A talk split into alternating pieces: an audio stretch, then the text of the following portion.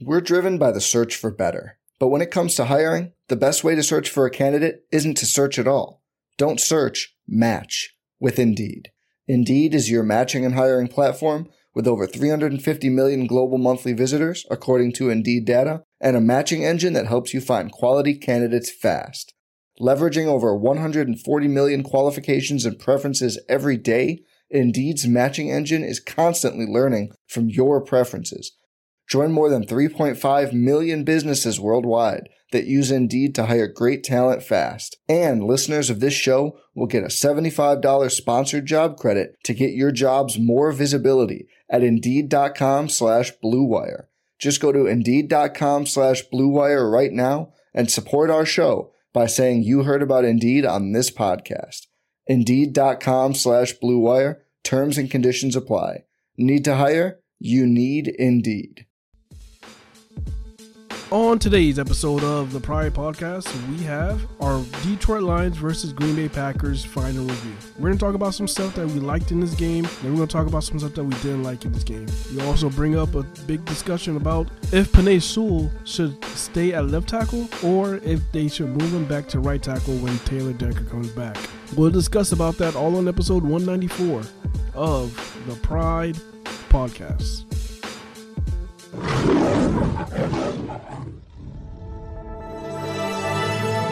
Blue Wire. With the seventh pick in the 2021 NFL Draft, the Detroit Lions select Penei Sewell, tackle, Oregon. He's going to run it straight in. Jared Goff. Carr, touchdown Detroit Lions. TJ Hockenson, they did it. They tied it. They're an extra point away from winning this game. Oh, baby, how big is that? Yo, what is going on, guys? Welcome back to the Pride Podcast, episode 194 on the Blue Wire Network. I am your host, Tyler. Jump on my main man, as always. Malcolm, how you doing today, my man? Woo, man! I'm doing a lot better. More positive in this episode than you know our instant reaction after the game yesterday. Yeah, I mean, I'm doing a lot better. I rewatched the game. I um, I like. I kind of, you know, there's some good things I saw from the game, and it, it did make me feel a lot better. Um, I did calm down because I did lose some money on this game. So, um, besides that, I'm doing a okay. No, I feel you. No, and and that that's why I was very upset because I had skin in the game. I bet on the I bet on the spread, and if the Lions got a touch on the end of the game, I wouldn't have been as depressed as I was in that post game. I, I really wouldn't have. me neither. Me neither. And actually, um, I bet for the total score. Um, I also bet on the game, but I also bet I did, a side bet also on the total score. So even though I knew, like, all right, I knew that the Lions lost. If I would have came up on the total score, I would only, I would have pretty much broke even. So I would have been okay. But we are one touchdown short. So, I mean, I feel like an idiot. Yeah. Again, um, you know, we're not sponsored right here, but Barstool Sports had a nice promo code uh, in Michigan. If you bet on the Lions spread, they were giving away a hoodie. I think it feels like if you bet hundred bucks, um, and win, lose or draw, you get the hoodie. So I mean, at the very least, I got a Lions hoodie out of it, and it's a pretty sick hoodie. So I'm, I'm excited to get it. It's a Lions hoodie. It's a Lion hoodie. It's really sick. I'll send you a picture. It's like it says "Made in Detroit." And it's got like a football, like a skull in the middle. It's really oh, sick. Oh shit! Yeah, that's. I mean, at least you got something, man. I got. I got. I got something. I got something. You know. So at least I got a hoodie out of it. so, I just took an L. I just took yeah, an L. That's all. I yeah, I lost your money, but hey, you know what we do? We rebound next week. We rebound next week on sports betting. Oh fuck it. I might be time to retire. yeah, I, I'll see. I'll see. Well, as you can tell by now, Peter's not with us today. He isn't feeling all 100%. It's not from the game, just not 100% today. So he won't be with us today. So uh, just me and Malcolm today. We're going to talk about this Lions Packers game in more extent from our last episode where, like I said, that was instant reactions five, 10 minutes after the game. And, you know, I, I like that we got the instant reaction. I still think we got a lot to, you know, we covered a lot in that, but I still think there's a lot more to cover because now there's obviously more details. You know, you sat down, like Malcolm said, he rewatched the game. So now he he's looking more from a standpoint where he's not involved, the emotions are not as involved into the game, where he could actually pay attention to what's happening. And you know, we have numbers now. We could look at PFF and all this outside sources. So obviously, this is gonna be a lot more organized podcast. So I'm just gonna kick it off to you, Malcolm. You know, obviously, you said you rewatched the game. Um, you know, from your pure emotions watching last night compared to watching a second go around you know what was the difference overall for you you know as far as because you said it you know it was more positive for you. So what, makes that positive for you? I think i think you know watching the second time our defense definitely played a lot better than i expected them to i guess the first go around. And some players who i thought were um as i can say i was scared i feel a lot better about these guys i'm gonna just throw one name out there who i've been giving shit all week Number 27, Bobby Price. I see you laughing. I see you smiling. Um, no, seriously. Um, Bobby Price in the second half looked really well. He looked really well. And I think it's because he plays safety. He's able to tackle really, really, really well. He made some great key tackles on the edge. And um he, in coverage, he he played he played well in coverage. Bobby Price is a guy who I'm actually excited about now. I was I was scared.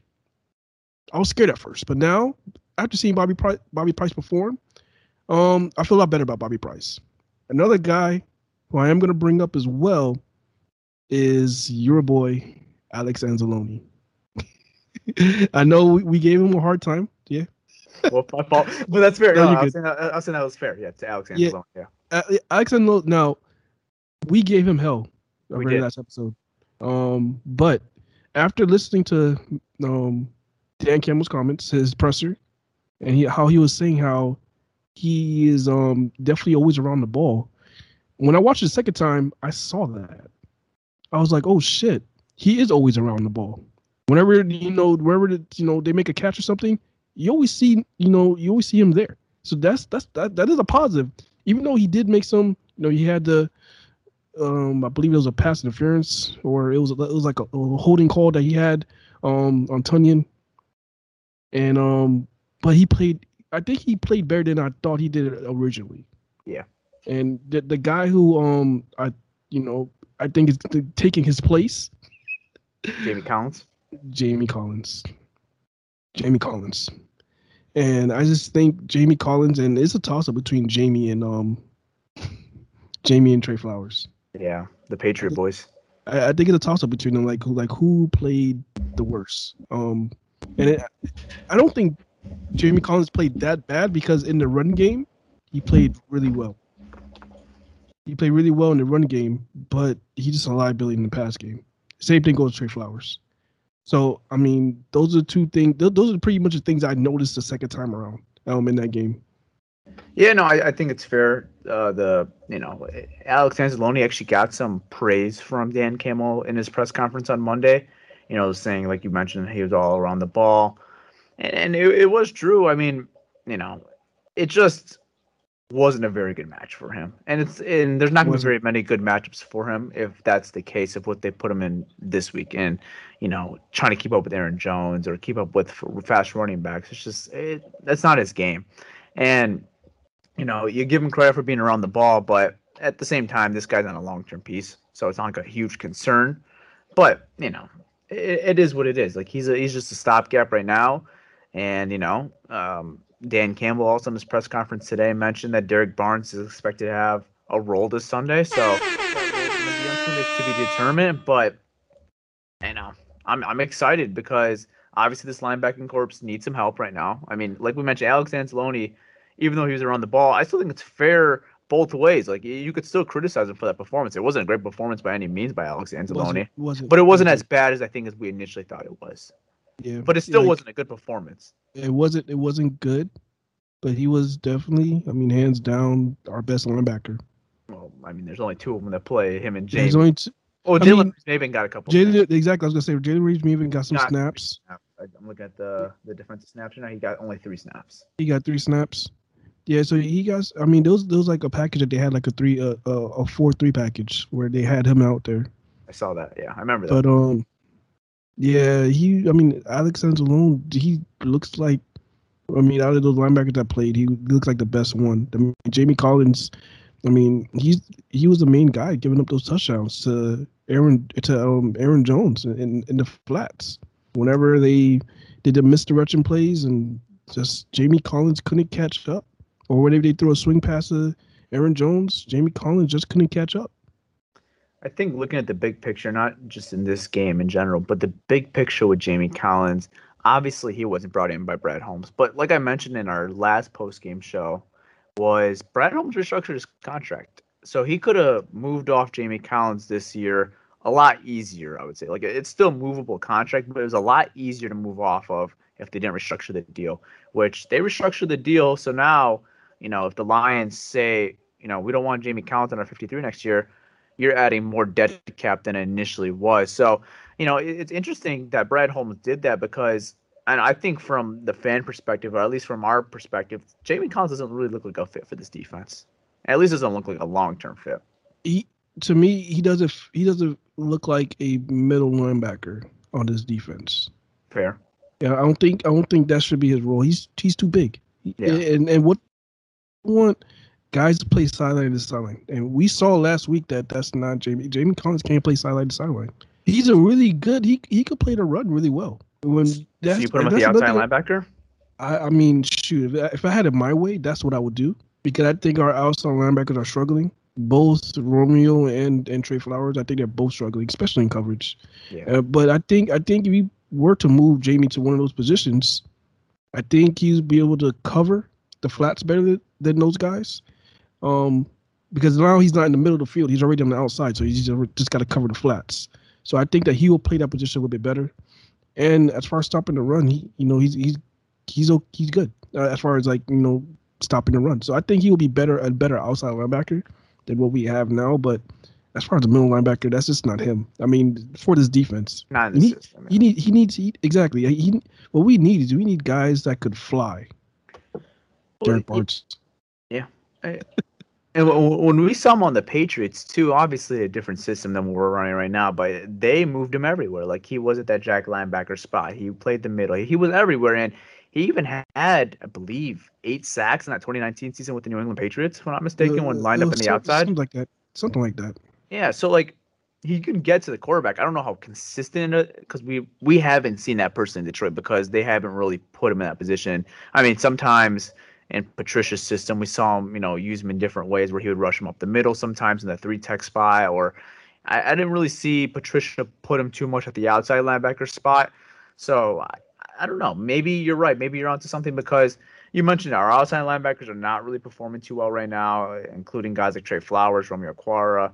Julian Okwara only getting four snaps in this game. Uh, Charles Harris uh, got 26 snaps in this game, and I believe actually had a sack in this game. He had a sack. He did have a yeah, sack. He had a sack. And then uh, Austin Bryant was a healthy scratch this game. Yeah, our our edge rushers got they definitely got to play better, and maybe it could be a thing of, you know, they're still learning. You know, this is their first time standing up. You know, they're they're standing up like um outside linebacker versus, you know, the hands in the dirt yeah. guys. So maybe maybe it's gonna take some adjusting you know, them in coverage, they're probably not used to being in coverage like this. But it's now they're chasing guys. It's, it's tough. It's, it's, it's not really their forte. Yeah, it's gonna be interesting going forward, especially for certain game plans too. Like you're not going too extreme to the next game versus the Baltimore Ravens, but like you know, with Lamar Jackson's speed, will the Lions maybe run more three linebackers instead of the five man front? You know, I think that's mm. possible, right? That's that's gonna be tough, and I, I know when we break that down, we'll probably figure something out, but yeah. I'm not. I'm not even trying to think about. I know. Right I my brain is just. I can't even think about Lamar Jackson right now. But yeah, no, fair enough. Detroit Lions football is finally back, and there's no need to exhaust yourself searching all over the internet to find Detroit Lions tickets anymore, because TickPick, that's T I C K P I C K is the original no fee ticket site and the only one you'll ever need as your go to for all NFL tickets. TickPick got rid of all those awful service fees that all the other ticket sites charges, which let them guarantee the best price on all the NFL tickets. Don't believe it? If you find a better price for the same seats on another ticket site, TickPick will give you 110% of the difference in your purchase price. So if you're looking for tickets for the upcoming Detroit Lions versus the Baltimore Ravens at Ford Field, then TickPick got you covered. Visit tickpick.com slash pride podcast today and use promo code pride podcast to save $10 on your first order of your Detroit Lions tickets. We're driven by the search for better. But when it comes to hiring, the best way to search for a candidate isn't to search at all. Don't search, match with Indeed. Indeed is your matching and hiring platform with over 350 million global monthly visitors, according to Indeed data, and a matching engine that helps you find quality candidates fast. Leveraging over 140 million qualifications and preferences every day, Indeed's matching engine is constantly learning from your preferences. Join more than 3.5 million businesses worldwide that use Indeed to hire great talent fast. And listeners of this show will get a $75 sponsored job credit to get your jobs more visibility at Indeed.com slash BlueWire. Just go to Indeed.com slash BlueWire right now and support our show by saying you heard about Indeed on this podcast. Indeed.com slash BlueWire. Terms and conditions apply. Need to hire? You need Indeed.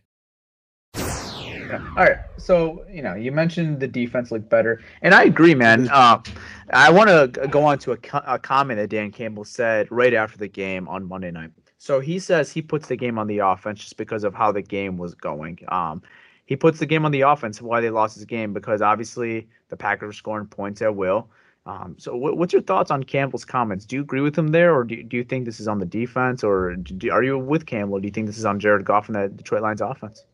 I mean, yeah, it, it is on the offense. I mean, the defense, they played lights. I think they played as, you know, they don't have the, the, the personnel, but they played as well as they could. And I'm talking about as well as they could. In the first half, um, Aaron Rodgers was 8 for 10, 75 yards, two touchdowns. I get the two touchdowns. But this is the main thing right here. Davante Adams had three catch for 29 yards in the first half. And you talking about with our secondary being banged up, they had in the first half they had Davante Adams three catch for 29 yards. And at that point, there was no other receiver that caught a ball from Aaron Rodgers. So they're playing really, really well. Even though that looked like it was a back and forth game, the defense they, they play smart. I mean, that game plan of playing two safeties high.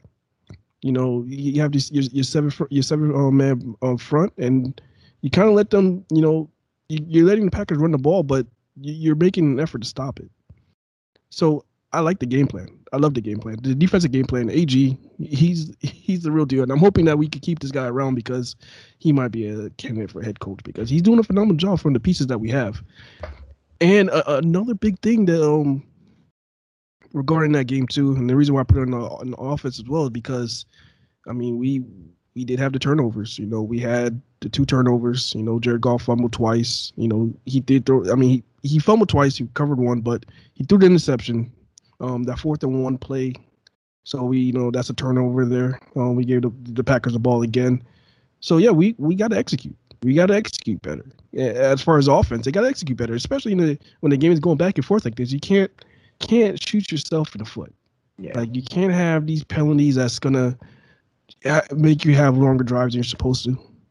You can't. You need, and when you get in drives like that, the fourth and one, which I can, you know, watching the second, watch the second time around, the fourth and one play that everybody's saying that their guy's wide open. Okay, watching the second time, you kind of get what Jared Goff is going in that play, and it's and it's still no excuse for missing.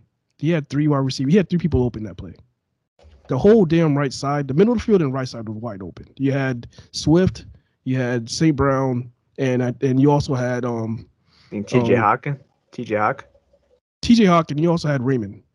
Cleve, yeah, you're right in the flat. Yep. Cleve Raymond was also wide open. So you had to get wide open. Now, in that fourth and one play, Eric Stokes first he just got in the game. That's it. Is his name Eric Stokes? Eric Stokes, yep, from Georgia. All right, from Georgia. So this he just got into the game.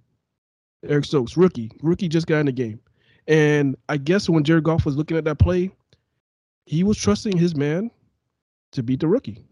He was testing the rookie, and and I get it, but he did have three guys open, but he was he was testing the rookie, and I'll, I'll say this: Eric Stokes. He's legit. He is. I don't think he gave up a catch. Didn't no. He came in. Um, Came in, the second, in? He came in that second half of the game and he balled out. I think he should They start, man. tried him. They tried him four times. He should start. Kevin King is boo boo. Yeah, I, I know we're not a Packers pod, but it, it's time, man. Th- there's a reason why Eric Stokes was drafted in the first round, They- and I why mean, the that, Packers can take another weapon. yeah, that, that was their that was their second half adjustment. They they start they started Stokes Stokes, yeah. in, in the third quarter, I- and that- and they we tried him four times, Yeah. and we came up 0, 0 and four ag- against him, Yeah. and um. I think that's the reason why he went. He like, that was the first shot they took at Eric Stokes. So I guess he wanted to test him, but that guy's the real deal. So there's just a time and place to test guys like that, though, right? is Like, there like, like if that was a third and one, sure, do it. If it's a second and one, go for it. Um, first and ten, go for it. Yeah. Fourth and one, go for the safe play. I know it's a rookie. You want to test him. It- And but the you- thing is, bro, yeah, the thing is with that play, Jared Goff didn't even turn his head. I know. He just So as soon as he called hike, As soon, uh, yeah, as soon as he called hike, he looked right at Cephus and tried He's to make the play. Yeah, he's not making So if he would have just turned his head for like a couple seconds, he would have said, "Oh shit, I have four guys wide open right here." Yeah. But he didn't do that. Yep. So I think that's something that I, I, I guarantee you they're gonna show Jared Goff that play. You know when they go over film, which they probably already did. And he probably was like, "Fuck." You know what? What the hell? And that play, once you know they got the turnover on downs, like I said, I said in yesterday, and I still think it, this stands. I think that's what brought all momentum down for the Lions and all momentum towards the Packers. You got that fourth and one, uh, the Packers get that fourth and one stop. They marched on the field to get a touchdown. It's now a two-score game. It- Yeah, it- yeah. It, took- it was a two score momentum. game. It, it was a, a close two score game. I mean, it wasn't like No, it wasn't down by like fourteen, no, no, no, but um, we're like down by eleven. It was 11. 11. Yeah. It was 11 point game. So, yeah, it was 28 And um, Yep. yeah. And then the very next play, when we get the ball, what happens? You know, we, Yeah. we fumble the snap. right? So Yeah, it just, play. everything just the very first play. So everything just went downhill. Yeah. everything just went downhill fast. But positive from that game, our run defense played well the second half. I know the first half didn't look all well because you know we're playing high, but the second half we played we played well.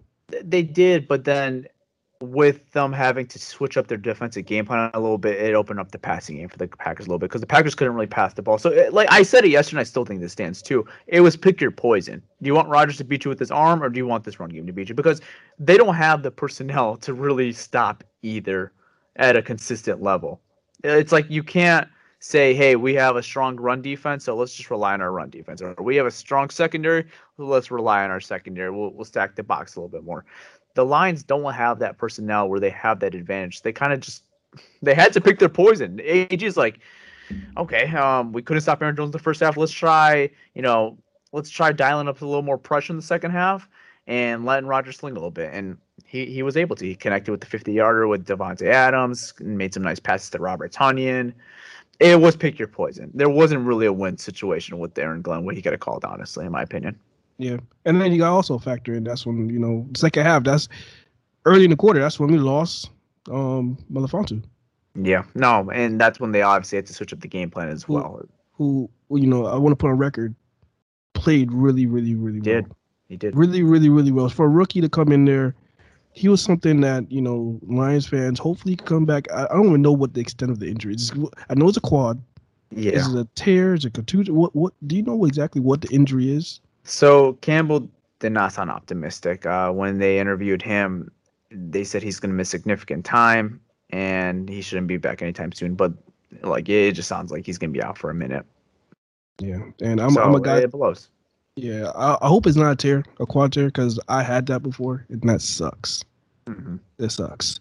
Um, But no, but yeah, that- he, that's just tough, man. Because, uh, like we mentioned, this is a rebuilding season, so you want to see the development of these type of players going forward. And he had an opportunity, obviously, with Noah Okudah, and he got to step in, and he, he was doing his job. He was doing his job in the first half, and then suffered the injury, which looks like he'll probably be placed on IR. I would assume by the time you guys are listening to this on Wednesday, I would assume he's probably on IR by now. But if not, probably very soon uh, before like he's not playing this Sunday versus the Ravens. Like that's Yeah. just a given. Uh, Yeah. Campbell said at the very least a couple weeks. That's the Yeah. very least. and and also another thing, man. Like if if I would have told you last year when we had Pencilhead as our head coach that Aaron Jones was going to get 17 carries, like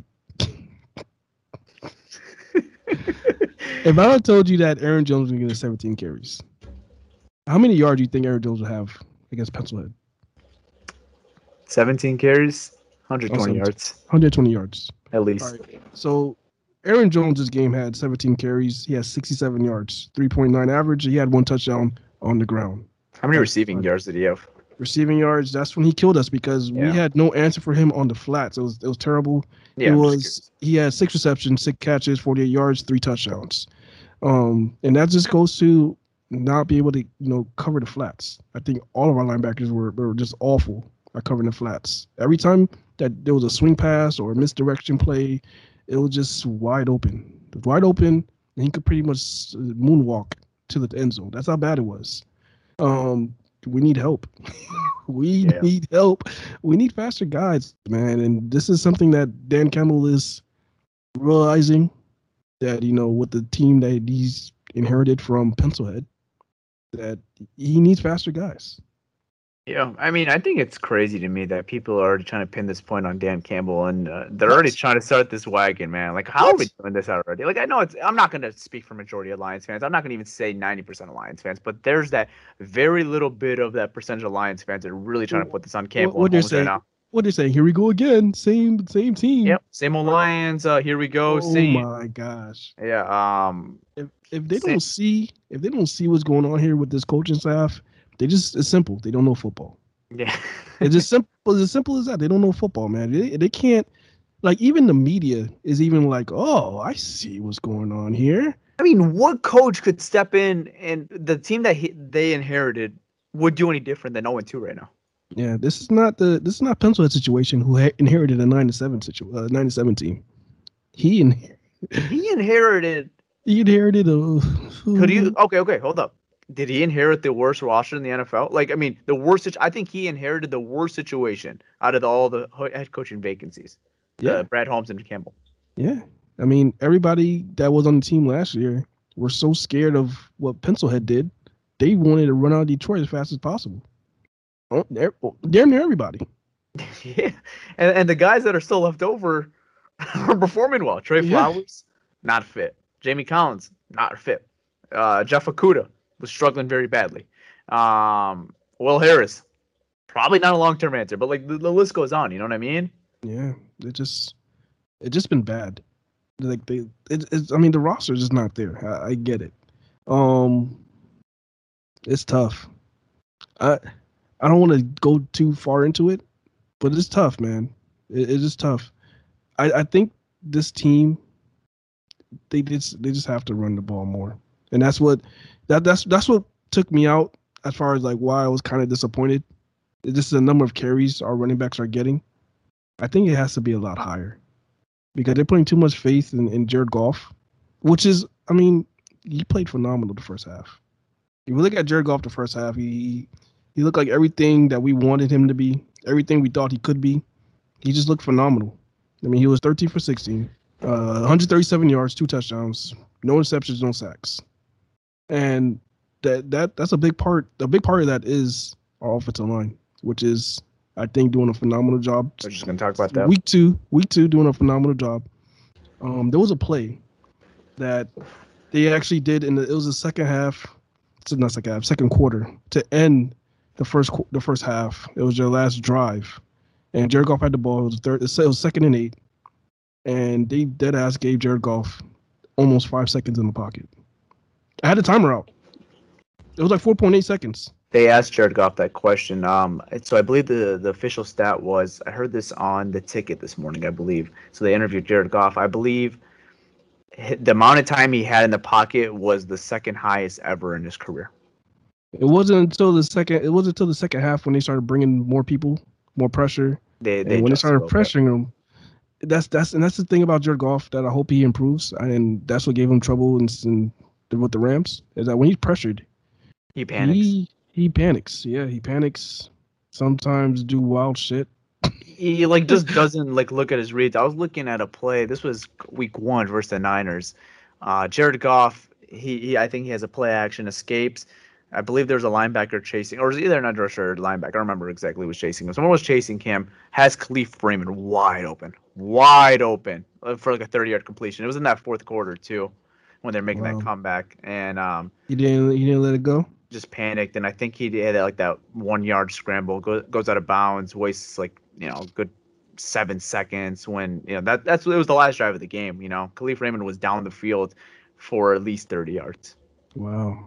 Yeah, that's something he got to get better at. Hopefully, you know, as the season gets on goes on, he, he gets better at you know Yeah. stuff like that. I mean, this Hopefully. is it's just kind of a repetitive thing at this point. It's not like it's like he's a year one player and he's you know still making this. It's the same mistakes for now since his whole career since he's been drafted in 2016. Like he, he gave him the pass his rookie season, he gave him the pass probably year two, but like it comes to a certain point where it's just it's just it's, it's the type of guy Jared Goff is. He panics under pressure when a guy is in his face. It's just that's not a good sight. Yeah, yeah. I mean that that just it's tough. It's tough, man. But we'll. I mean, we'll see. We'll see how things on on, on the folds on that end. But Uh, um, regarding this game, what's your what's your final thoughts on this game, man? All right. Well, my final, I mean, I guess, you know, some quick thoughts. I, I like your point on the defense. Uh, the defense is getting a bunch of shit. And, like, we know they're not good. The defense is not good.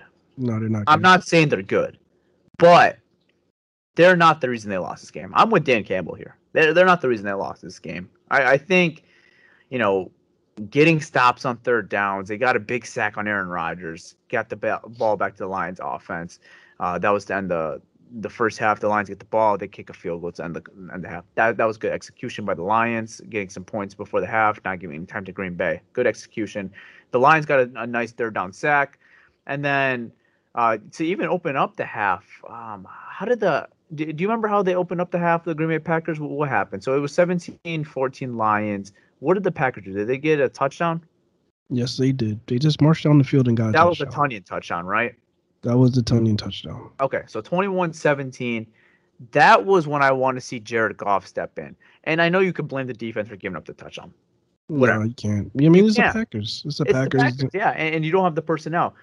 You want to see your quarterback and your offense step up to the adversity and score some points there. If you score a field goal, okay, one point game. You score a touchdown, you get the lead back, and then it's 24, uh, 24-21 at that point. But with Jared Goff, you know, and he, the thing was too, they were orchestrating a good drive as well. It started off with the Godwin Ig- Igwebuike, the former safety from Northwestern. he gets a good, he gets a good return to start off, you know, the drive. Gets him to I believe the 35 or 40 yard line, and the Lions get to the 50 yard line, orchestrating a good drive. You know, get a fourth and one situation, situation they have to convert. And then after that, it's just you can't hand the ball back to Aaron Rodgers and Green Bay, already already down to the score, and you give up a fourth and one. You just can't do it. If it's you know a bad team, maybe, but if it's uh, Green Bay, good teams are gonna you know they're gonna take they're gonna capitalize on your misadvantage and they're gonna score down the field and make it a two score game. It's just gonna Yeah. it's it makes the game a lot more difficult on your defense and it makes it more difficult on your offense, especially on, a, on an offense that you're relying on a lot on the run. If you're relying on the, a lot on the run, going down 11 points is not ideal. Yeah, I mean, I don't want to blame this. I don't want to because I'll say this: the, the play calling was phenomenal. It was great. They had, they had they had a good you know play calling um this game. I'm not going to blame it on that, but what I would say is on these short yardage, some of these plays, and I know it didn't work last week when they tried to fourth and one play and they, they tried to run it right the gut, but you know the Williams slipped and he didn't Listen, get it. This is a different matchup. I mean, the Green Bay A gaps compared to the San Francisco 49ers A gaps significantly different. That's what I'm saying. Like, I know they want to put the ball in Goff's hand, and they they all these third and ones and fourth ones. Do you think they'll just running right up the gut? They were passing these plays. They were. They're passing on these plays, and I think they got to go back to the basics. I know they're trying to be pretty right now, but they just got sometimes you got to go back to the base. Like that third, that fourth and one play with Jared Goff that you know he tried to hit Cephus. I think it would have been a lot different. It was just went big up front, got Williams back there, and just say get this first down. And if you miss on that opportunity, you It's gave fine. yourself you gave yourself a fighting chance. That's fine. You You, know gave it's yourself- fine. You went. You said, "I'm going to trust my trenches for your trenches." Exactly. And, And, exa- that's and when you're going to the game, I think we agree the line's offensive line was better than the Green Bay Packers defensive line. it, it was. I mean, uh, our running backs weren't playing bad. I'm saying if, if, if the Packers get the stop, okay, tip of your hat. You, you made the stop, you get the tip of your hat. Okay, it is what it is. But like, you, I think you got to try. I agree with you, especially when you got this Lions offensive line that was balling, and like you mentioned, they were setting up good running gaps too all game, and your running backs got good vision too. They're gonna, they're not, they're not gonna make a stupid run. They're gonna, they're gonna look for a hole. It's not like how it was in the past. Remember the our old uh, regime where we had like fucking uh LeGarrette Blunt averaging 1.2 yards per carry, yeah, and then or AP. You know, like this game, we had Swift averaging 4.6 yards per carry. Yeah. You know, you know Williams, he was averaging, averaging 3.6, which is not the best, but he was getting those, those short, those short, tough yards. And, and, that, and that's been Jamaal Williams' career, and that was versus former team. That's Jamaal Williams' career. You know, striking in those short, you know, short line situations or in the goal line, like that is Jamaal Williams, and that's why you brought him in the offseason. Exactly to convert those short, you know, those, those tough yards. And I, am pretty sure Campbell, when he goes back to tape, he's gonna say, "Look, we can't put so much pressure on Jared Goff. Yeah. We can't." Ask Jared Goff all the time to convert these four in one plays. Shit, go big, run the goddamn ball. That's um, and, then, and that's what I'm saying. I don't want to put say that it's the play calling fault because other than those plays, I think they played really well. They the, the play is. calling was very well. Like yeah. that screen play, that you know, they're, they're doing a lot of good shit. Yeah, I just it, wish that um because you know second half they went away from the play action, the bootlegs, all that stuff they do that was working so well for them. They they went away for that, but they need to go back to that. Yeah, and, and it's hard to like just pinpoint on one play to like make the to like take all the credit away from the offensive performance because it was a good offensive performance in the first half, but like that's the difference from keeping in the game and losing a game, mm-hmm. and like it it is what it is. Like that play was very important. That was a very important play right there, and just wasn't. You know, I don't even think the play call was bad itself. It was just you could say the play call, but Jared Goff just got to make multiple reads in that situation too. You got to look around the whole field and see what what's the best scenario. Like I, I understand there's a rookie out there and you want to try him, but you gotta you gotta just play safe there. You can't be too sexy on that play. You, you do, you do. That's what I say. It's not really the play calling fault because in that play, you, like I said, there was like four or five guys wide open in that play. Yeah. But sometimes, I mean, like I said, in those short yardage, maybe you don't ask Jared Goff to make those plays. Yeah. Maybe just go big and just get the first down. I mean, if you have an elite quarterback, it's one thing. If that was Stafford, I don't think we're complaining right now. But like Jared yeah. Goff is, not, you know, is not the same type of game manager as as a different quarterback. So it just is what it is, you know. Fourth and one, fourth and inches. I, I, I just hope going forward they they realize that maybe they, they just need to run the ball because our O line's our strength, man. It is the biggest strength on this football team right now. Yeah. Okay. Oh well, you already. This is a good transition. You brought up the offensive line, and we got to talk about this now because this is now two weeks in a row. Penei Sewell, he's at left tackle, had a very a good outing again this week on Monday Night Football. What are you doing here now? This is getting mm. interesting now. I mean, I, I I don't think you can move to the right side anymore. Yeah, Penei, man, Penei Sewell, man. Um, I I I don't know. I don't know what they do. It's weird because when I'm watching this, when I watched them play last week, you would think that all the runs, and even though the even though the commentator was saying, "Oh yeah, they're running behind 58," they were running on the they weren't running on the left side. They're running Most on Matt Nelson's side. Yeah, they were running like they were relying on uh, Vaitai and and Ragnow and getting those holes and, and running through that. And even Matt Nelson, which I don't understand, but they're running to the right side. They're running to the right side. They like they barely made any running plays to the left side, and that could be I'm not sure if they were if the Packers were, were stacking that side. I don't think so. But it doesn't make sense why they were just running to the right side. Maybe they like the right side. Maybe they feel like that'll be their strength, especially if they're running the ball. You know, you got, you know, run blocking. You got, you're talking about Frank Ragnow, Vaitai, and then you put Sewell back there running the ball. That's a really good wall.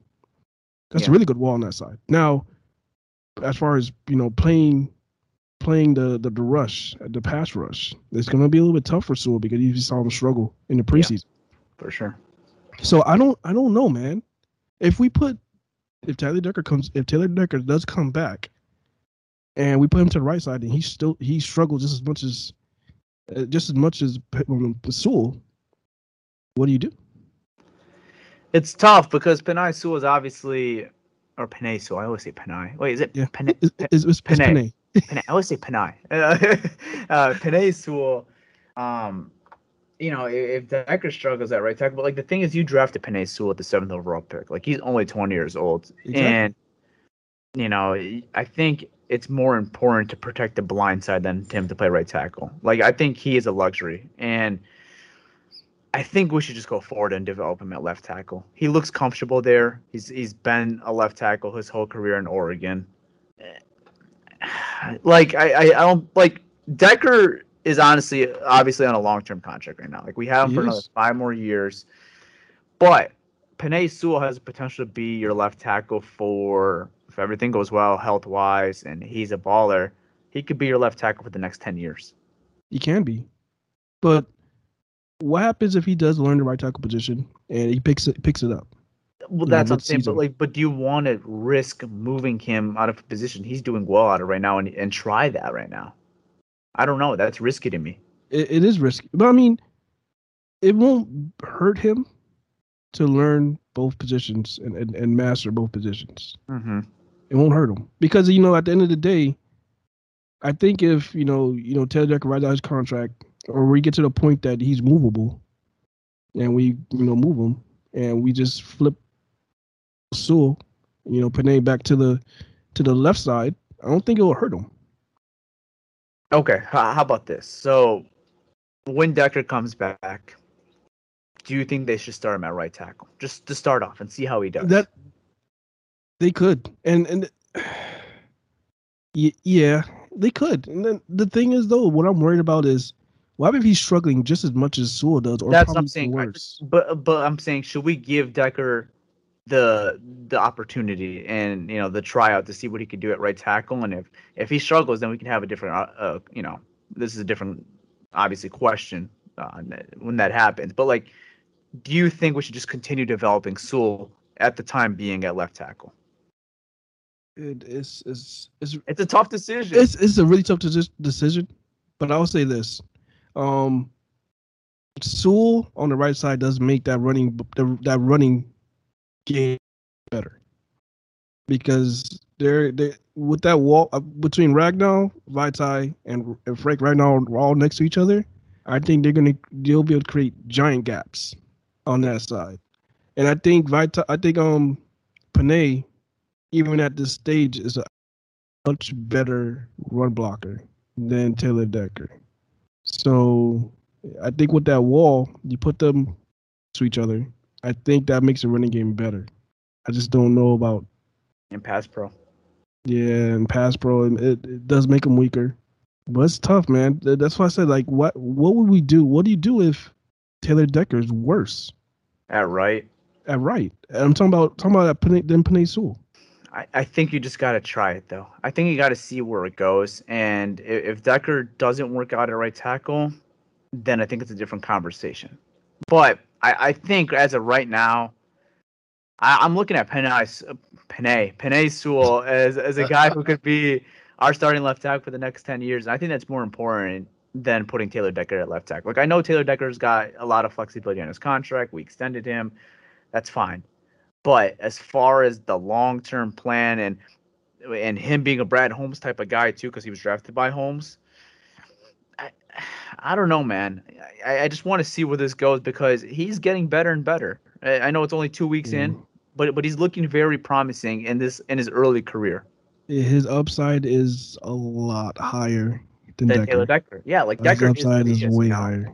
Which is a good is a good player. Obviously, Decker's a good he's player. a good- he's a he's a good player. You know, Yeah. he's what do you consider him like a top ten tackle? Uh, maybe like number 10 at the 10. very least. Top Yeah, 15 at he the de- definitely in the top fifteen. Yeah, for sure. Definitely. He's in the he's in the top half for sure, no doubt. Yeah, but you you're talking about a future all, potentially all pro. That's what I'm saying. Like, do, do you want to risk taking that out?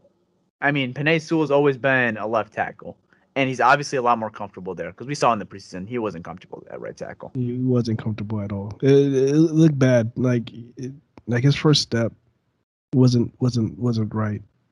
I mean, it's a. It, I've never played the position, obviously, and uh, you haven't played the position, but like, but It's but like, is is playing corner is similar because when I played corner, I was really comfortable on the left side. When you put me in the right side, I wasn't that comfortable. hmm So it's it's it's, it's kind of like that. Yeah, I, I saw. Who the hell was it? I don't remember who it was. It was a former offensive lineman. He said it's like wiping your ass with your right or left hand. Some people could do it, some people can't. Yeah, yeah. that's a good way to put it, man. It's, it's not as easy, man. That's Yeah. why people. That's why people like they. Um, when we drafted them, it was like, yeah, you can move them all around, and I mean, it's tough. Yeah, It's it- tough. It's like it's like switching, you know, handwriting. It's like switching, like writing with your left. If you're right, you've been a righty your whole life, and trying to write with your left hand, like it's not easy. Like maybe you'll get the hang of it one day, but like you may never get the hang of it. Yeah, so that that's something that. Um, But we like the ass. We like the ass whipping analogy better. I think that's more funny than handwriting. definitely. Yeah, I mean, whatever happens, happens. I think no matter what they do, I think getting Decker back is going to be a, a plus because he's better than Matt Matt Nelson. Oh, yeah. Just put that out there. He's better than Nelson. Way better than Nelson. that's not so- even a question. That's not even. A yeah, so it's gonna it's gonna improve our, our offensive line, make us even better. So I can't wait for, for that to happen. Yeah.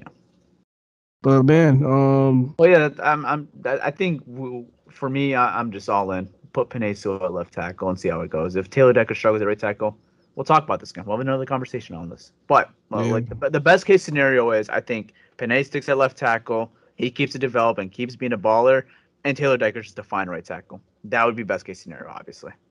If that happens, man, that'll be yeah, that'll be best case scenario. Ta- Taylor Decker just embraces the role, comes out, and then performs really performs well. Just like That'll how he's been, you know. Or yeah, like even if it's a like a minor drop off, I'm fine with that too. I don't I don't know, man. A minor drop off. I think it's gonna take him some games It to might. get comfortable Yeah, it might. because he hasn't played this position, and Since he college. he since college, and I don't think he played it full time. I think he's stepped in. Is he the full time right tackle? No, because like every time I looked at a play with Taylor Decker, he was on the left side. I don't know exactly, but I know he, he played right tackle at some point at Ohio State. I, I, I know he definitely took some snaps at, at right tackle. I don't know if he was ever like. you you I don't think he ever was. tackle. I don't know don't, ever. yeah, exactly. I don't think he was the full time starting right tackle. If I remember correctly, I mean this is back to 2016, but from like the draft standpoint, I think I remember him protecting the blind side. Like Yeah, that. he, he was. He was. Cause I, I went back and watched some college tape of Decker yeah. because when I heard that he played right tackle in college, I was like, oh, let, let me go back and see how good he was. And, you know, and everything I saw was him on the left side. I was like, oh, side, maybe, yeah. maybe, maybe he took some snaps. Um, but he was. I don't think he was like a never a full-time. starter. Yeah, I, I don't know what the full logistics on that, honestly, but I don't know. I mean, we'll see. I mean, obviously we got another test this week versus Baltimore, and then um, we assume he'll probably get another matchup where this is going to be a big one. NFC North guy. What, what is he going to do with Khalil Mack? Uh, that- that'll be week four. So Penei Sewell might have another you know test and. You know, he, he just impressed me week in and week out, and I, I'm I'm excited to see the development and growth of his game going forward. Two games, zero sacks, one penalty. I'll take it for a twenty year old twenty year old kid. I'll take it. For sure, for sure. Okay. Um, and obviously protecting Jared Goff's blindside very well. Yeah. So before before we you know go to oopsie doopsie and ball of the week, I just got to bring up one thing. I want to talk about Jared Goff's Jared Goff's first half performances and some of these throws that he was making that a lot of people thought that he couldn't make. Unbelievable. They were he was dropping dimes. I'm talking about just bucket passes, like buckets. He was dropping dimes. You know what the biggest one was? The biggest one was to T.J. Hockenson in that end zone. the, talked the, the end zone catch. That was a beautiful That play, man. was beautiful. And I'm not even trying to knock Matthew Stafford right here, but I, I, have, I don't know if I've ever seen Stafford make that throw in a Detroit uniform. You have it. That type of throw, was that beautifully plays back of the end zone. I feel like Stafford usually overthrows those a little bit. Not gonna, like I'm not like I'm obviously I'm not trying to say Goff is better than Stafford, but as far mm, as hell that no. throw in particular, Stafford I've never I don't know if I've ever seen Stafford make a throw that on like that money on the dime back of the end zone. he, Goff was dropped that first half. He was dropping down. Even that Cephus 49 yard bomb he threw to Cephus. Yeah. It was just like Cephus didn't even have to slow down. No. He just kept running and then it just landed right, right, right, right there. That was a uh, that, that, that we were just talking about the Lions offensive line too. That was a third and seven play too right there. The Lions get the Lions gave Jared Goff some time. He made all his progressions, all his reads, and No. he saw sees Quintez Cephus. Was that third and seven or was that a third and one? It might have been third and one. You're I right. think it was third. And, I think that was a wa- third yeah, and one have- play. It was a third and short, And he- and King he got put 47 yarder. King got killed that But play. yeah, it's- it's- I mean, it's uh, not to give Kevin King a pass, but the amount of time the Lions offensive line gave Jared Goff, oh, Yeah. he had to keep up with Cephus for a while. I mean, Cephus made like three different moves before he, he went out. Yeah, and that's the thing with Jared Goff, man. That's that's the thing that he showed so much promise that first half. Do you think that he could possibly play? this is a stretch here. Can he do this? Can he do this for four quarters? I gotta see it. I gotta see it, man. I don't know, man. Like it, that stuff was nice, but like the drop off from the first half to the second half was significant. Oh, it was like it was like two different quarterbacks. Like if you you could have told yourself like, all right, we're playing our backups now, and Well, no, that's what it looked like. Let's say you know, Buddy Earl coming from the liquor store. He's he's coming to watch Monday Night Football.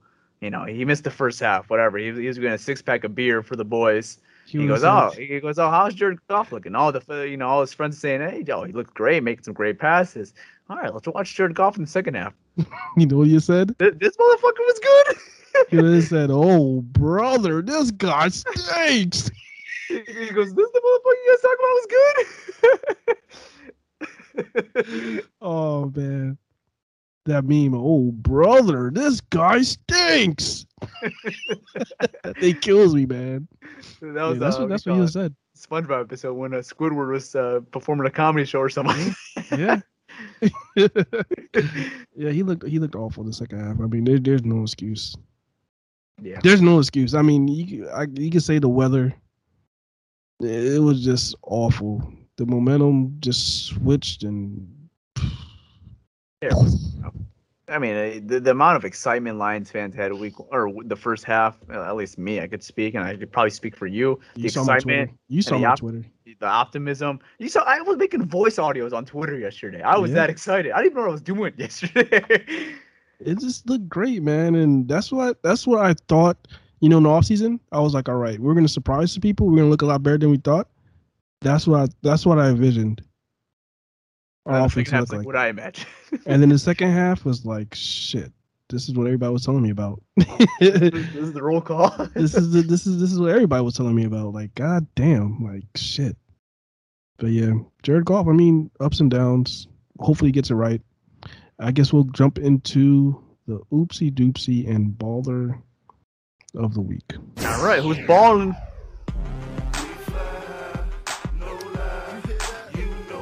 Uh,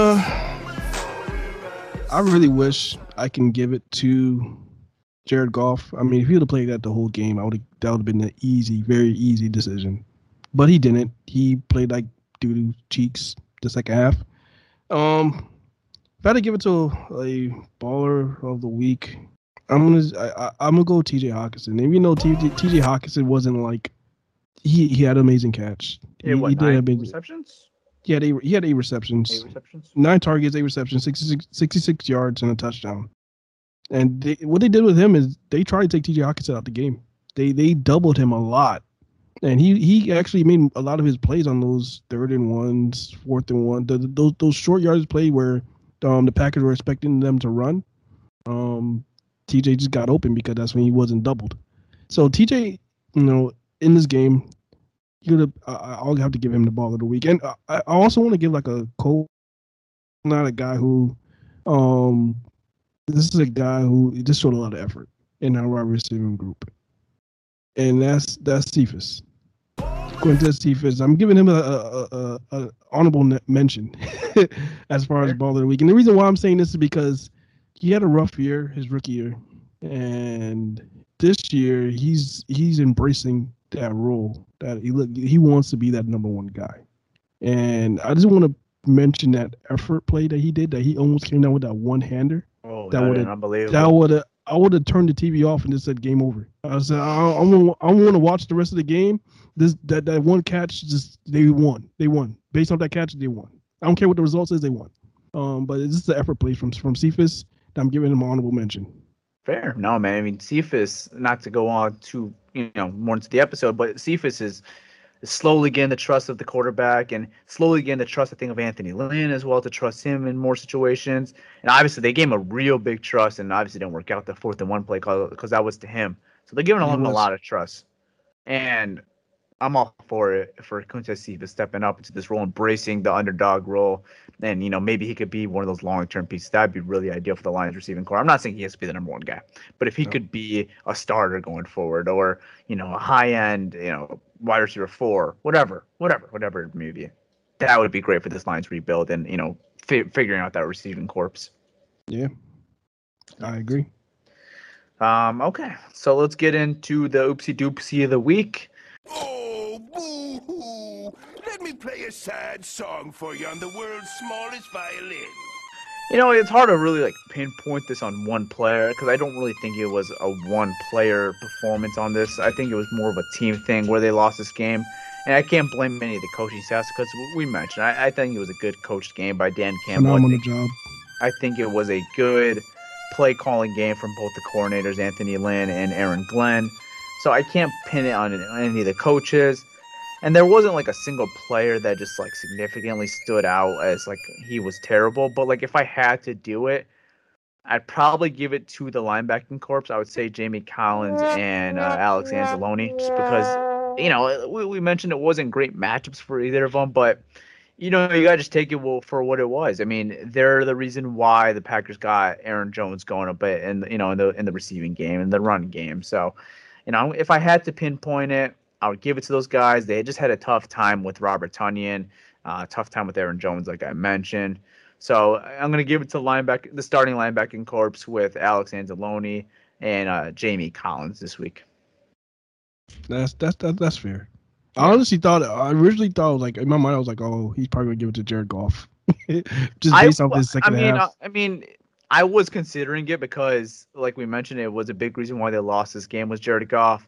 Yeah. But I think the first half was just too good. Too good. Too, too good. good to, to January played perfect. I was he, he was in the contention, not gonna lie. He was in the contention to be in the oopsie doopsie of the week. And I'm not giving him a free pass for the week because obviously that second half was awful. But it was terrible. But like when you put a first half performance like that, he was perfect. He, he made me even worse a little bit. I mean, not, not the full game, but the first half he made me even worse a little bit. Yeah, he's. Was, I, I, said he can't like, make oh big time throws, and I, I said he he made a, hell of a throw to Jer- uh, to T.J. Hockenson in that end zone. He did. Even the even the first touchdown was nice. The, the when he found Cephus, yeah, wide open. You know, he went through his reads and he saw that you know there was a breakdown in coverage and he found Cephus. So again, credit, credit to those trenches, man. They're giving Jagoff time for those plays. Yeah, and I think, like I said, when we get Decker back, we're gonna have even more time. So that's that's something to look forward to, man. Well, with that being said, uh, that is a wrap to this episode, guys. I hope you guys all enjoyed our more thought out process, I to say, of this post game uh, versus the Green Bay Packers. That is it. The Green Bay Packers. We're done talking about them until we play them again at Ford Field, which mm, that's that's far away from now. So we're not going to be talking about the Packers for a while. Uh, we got a Baltimore Ravens pregame coming up very soon. Sometime this week will be on your guys' feed, and we'll also be on Spotify Green Room again. This time on Sunday, obviously because the Lions are playing on Sunday. So back to the regular schedule. We'll be back on Sunday, right after the inactives come out. So around they come out at 11:30, so probably be around 12 o'clock. We'll be live on Green Room. We'll be live for a little bit there, and then we'll be live right after the Lions Ravens game on Spotify Green Room. And I want to thank all you guys that were with us live after the game and before the game Bay Packers. A lot of you guys showed up and were supporting our show during the pre and post game show, so it's always much appreciated if you appreciate if you guys can uh, when you guys join. If you can join, it's always much appreciated if you guys listen to the our feed after, you know, if you couldn't make it live. So thank you guys so much. Leave a five star review if you can. I'm not gonna ask for it, but leave it. and I'm out. Peace. All right, y'all. It's your boy Malcolm, and everything Tyler said. Yep. and I'm out. Peace.